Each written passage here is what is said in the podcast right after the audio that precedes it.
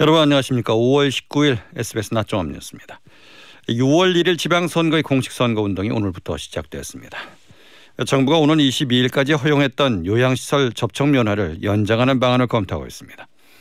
국가안보실이 오늘 오후 윤석열 정부 첫 국가안전보장회의 상임위 회의를 열어 한미 정상회담 준비 상황 등을 점검합니다. 산업통상자원부 블랙리스트 의혹을 수사 중인 검찰이 산업부 산하기관과 백운규 전 장관의 사무실에 대한 압수수색에 들어갔습니다. 이상한 시간 주요 뉴스입니다. SBS 낮종합 뉴스 현대자동차 유한양행 지르텍 공동 제공입니다. 자 노래 듣고 올게요. 피디님 그거 들었어? 현대 블루멤버스 이제 트럭이랑 버스도 된대. 와 트럭이랑 버스도? 어 포인트도 적립되고 적립된 포인트를 웬만한 데서 다 쓰면서 디젤 트럭 있잖아 무상 점검까지 해준다는데. 와 혜택 엄청나네. 아, 우리 목소리 다 나가고 있어. 현대자동차. 훌쩍 간질 애취 알러지엔 지르텍. 훌쩍 훌쩍 알러지엔. 간질 간질 알러지엔. 애취 애취 알러지엔. 알러지엔 알러지엔. 알러지엔 지르텍. 유한양행. 수입 한국 유시비제약. 첫 소식입니다. 오늘부터 6월 1일 지방선거의 공식 선거운동이 시작됐습니다.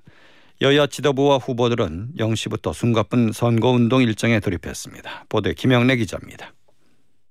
6일 지방선거를 맞아 전국 2,300여 개 선거구에 출마한 7,600여 명의 후보들이 오늘 새벽 0시부터 13일 동안 공식 선거운동에 돌입했습니다. 여야 지도부는 나란히 수도권 격전지인 인천에서 선대위 출정식을 열며 승리를 다짐했습니다. 민주당은 이번 선거에선 심판이 아닌 일꾼을 뽑아야 한다며 지지를 호소했고 국민의힘은 이번 선거는 국가 제도약의 계기라며 새 정부에 힘을 실어달라고 강조했습니다. 최대 격전지인 경기도지사 후보들은 날짜가 바뀌자마자 현장으로 달려갔습니다. 새벽 0시 사당역에서 귀가하는 경기도민과 퇴근길 인사로 선거운동을 시작한 김동연 민주당 후보는 오전엔 수원에서 유세를 벌였습니다. 군포의 택배 물류센터를 첫 선거운동 장소로 고른 김은혜 국민의힘 후보는 성남에서 출근길 인사에 나섰습니다. 서울에서 새벽 0시 군자 차량 기지를 찾은 송영길 민주당 후보는 강북에서 집중 유세를 벌이고 오세훈 국민의힘 후보는 광진구에서 안심보안관 동행 점검에 나선 뒤 서울 서부권 공략에 나섰습니다. SBS 김영래입니다. 하루 앞으로 다가온 조 바이든 미 대통령의 방안을 앞두고 백악관은 북한의 도발 가능성을 예의주시하고 있다고 밝혔습니다. 바이든 대통령과 문재인 전 대통령과의 만남에 대해서는 예정된 바 없다고 설명했습니다. 워싱턴에서 김현수 특파원입니다. 방안을 위한 바이든 대통령의 출국을 하루 앞두고 제이크 설리번 백악관 국가안보 보좌관이 브리핑에 나섰습니다. 설리번 보좌관은 바이든 대통령의 방안을 전후해 북한이 핵실험이나 장거리 미사일 발사 같은 도발에 나설 가능성을 주시하고 있다고 말했습니다. 북한의 도발을 억제하기 위해 중국과도 이 문제를 논의했다고 덧붙였습니다. 윤 대통령과의 정상회담에서 북핵과 미사일 문제가 핵심 의제가 될 거라는 점도 분명히 했습니다. 바이든 대통령이 방한하면 대북 특사 논의를 위해 문재인 전 대통령과도 만날 거란 일부 언론 보도에 대해선 예정된 바 없다고 선을 그었습니다. 미 백악관은 바이든 대통령이 방한 기간 동안 주한미군 부대는 방문하지만 방문을 검토했던 비무장지대에는 가지 않기로 했다고 설명했습니다. 워싱턴에서 SBS 김윤수입니다. 네, 국가안보실은 오늘 오후 김성환 안보실장 주재로 국가안전보장회의 상임위원회 회의를 열고 한미 정상회담 준비 상황을 점검합니다. 윤석열 정부 출범 후 처음 개최되는 NSC 회의로 기존 국방부 벙커를 개조한 용산 청사 지하의 새 국가위기관리센터에서 열립니다. 회의에서는 한미 정상회담 준비 상황뿐 아니라 북한의 7차 핵실험 준비 동향과 ICBM 발사 징후 등도 함께 보고될 것으로 보입니다. 산업부 블랙리스트 의혹 수사가 속도를 내고 있습니다. 검찰은 오늘 백운규 전 산업부 장관의 한양대학교 사무실과 산업부 산하기관 6곳에 대한 압수수색에 나섰습니다. 하정현 기자입니다. 검찰은 오늘 오전부터 백운규 전 산업부 장관의 한양대학교 사무실에 대한 압수수색을 진행하고 있습니다. 또 에너지기술평가원, 한국석유관리원, 대한석탄공사 등 산업부 산하기관 6곳에 대한 압수수색도 동시다발적으로 진행 중입니다.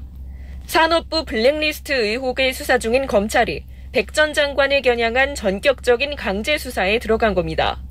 검찰은 이달 초 이인호 전 산업부 차관 등 산업부 블랙리스트 의혹과 관련해 고발된 사건 핵심 관계자들을 모두 불러 조사를 마친 뒤 이번 압수수색을 진행했습니다. 백 전 장관에 대한 소환 조사만 남겨두고 있는데 오늘 압수수색을 계기로 백 전 장관 소환이 임박했다는 분석이 나옵니다.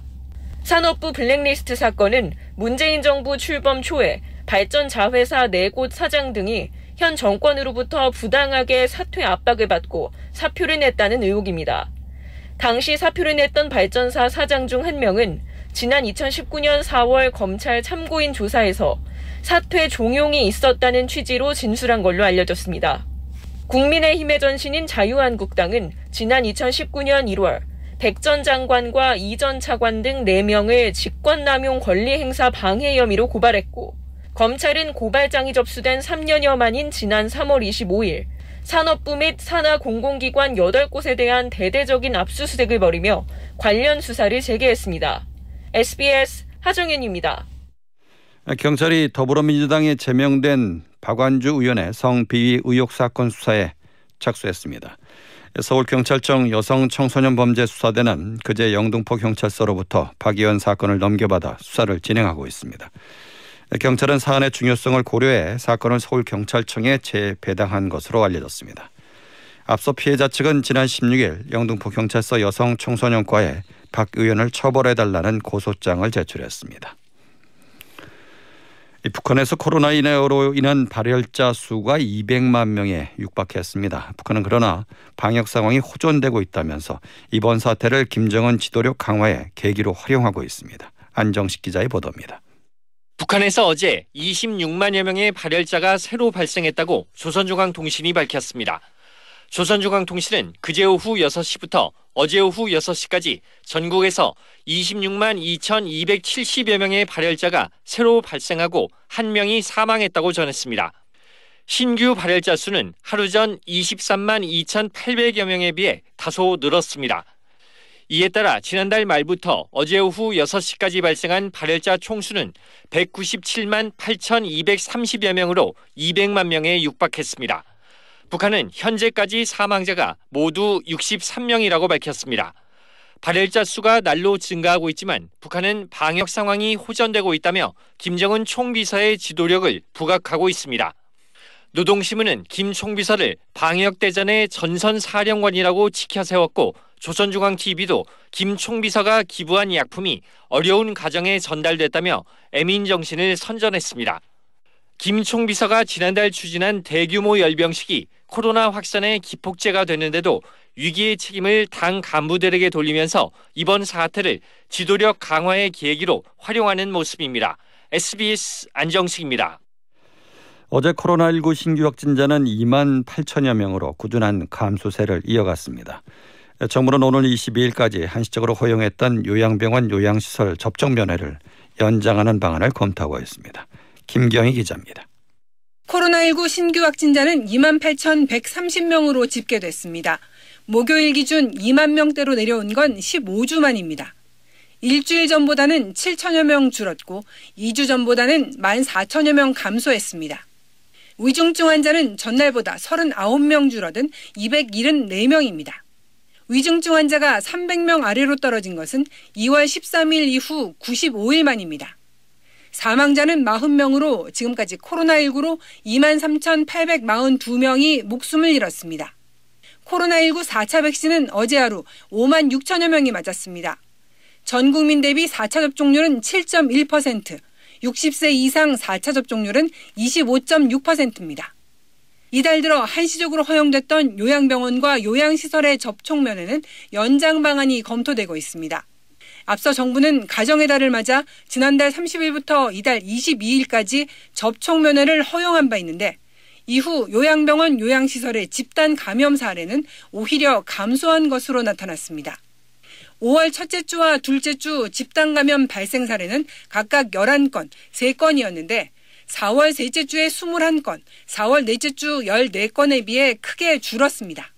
한편 정부는 내일 일상회복 안착기 도입 시기와 확진자의 격리 의무 해제 여부 등을 발표합니다. 어제 열린 감염병 위기관리 전문위원회 회의 등에선 안착기 전환 시점을 좀 더 늦춰야 한다는 의견이 적지 않았던 것으로 알려졌습니다. SBS 김경입니다.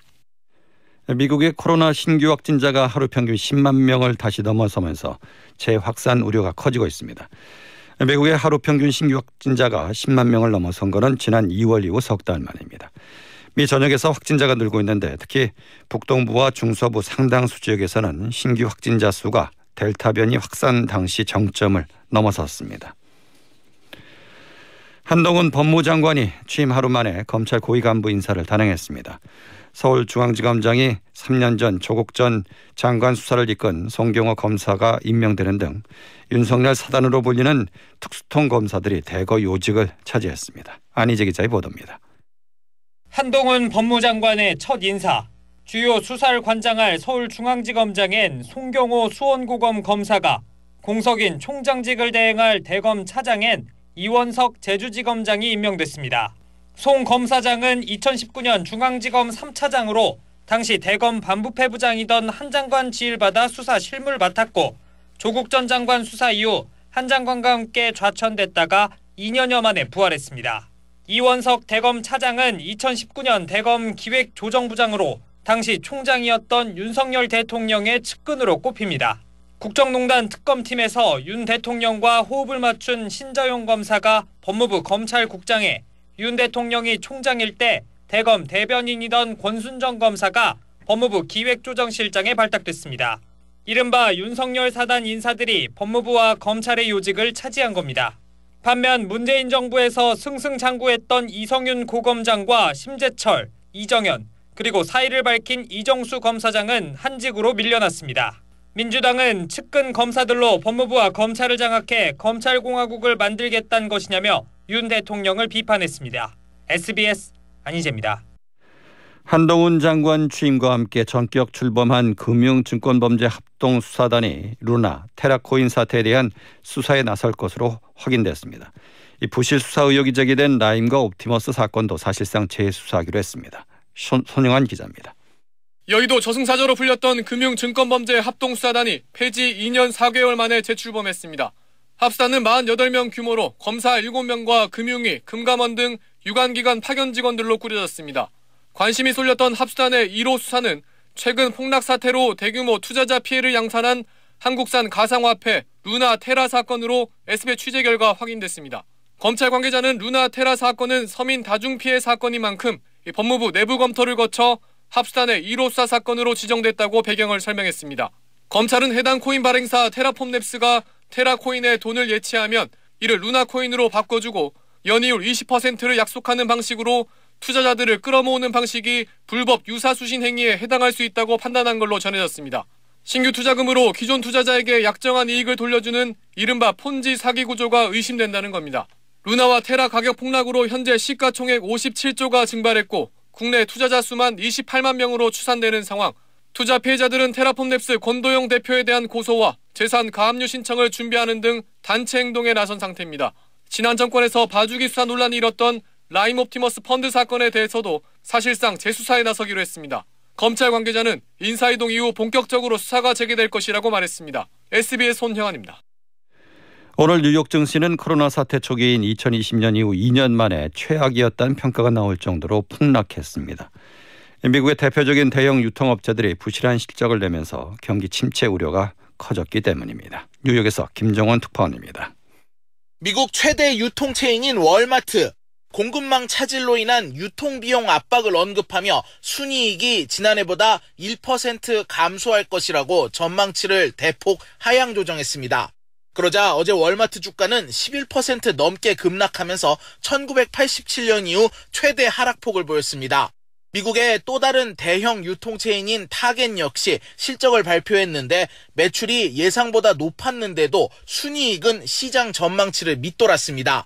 인플레이션으로 인한 유통업체들의 부진한 실적은 소비자들이 지갑을 닫을 수 있다는 경기 침체 우려로 이어졌고 오늘 뉴욕 증시는 폭락했습니다.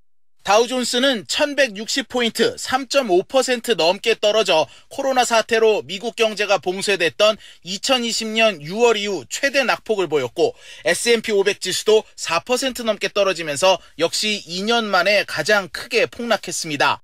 기술주 중심의 나스닥 역시 5% 가까이 떨어지면서 오늘 월가에선 2년 만에 최악의 하루란 얘기가 나왔습니다.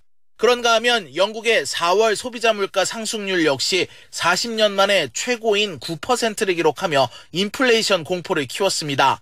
급격한 물가 상승과 경기 침체 우려에 오늘 유럽 증시는 일제히 1%대 하락했습니다. 뉴욕에서 SBS 김종원입니다. 한국과 미국, 일본이 다음 달 싱가포르에서 국방장관 회담을 열기 위한 조율에 들어갔다고 니혼계자의 신문이 보도했습니다.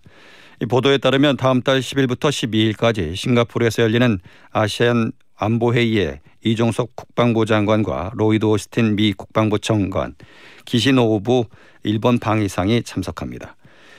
한미일 국방장관 대면 회담은 2019년 11월 이후 열리지 않아서 이번에 성사되면 약 2년 반 만에 열립니다. 오늘 오전 8시 10분쯤 대전 당진 고속도로 당진 방향 남세종 나들목 인근 램프 구간에서 관광버스가 옆으로 넘어졌습니다. 이 사고로 버스 탑승자 24명이 다쳐 인근 병원에서 치료를 받고 있습니다.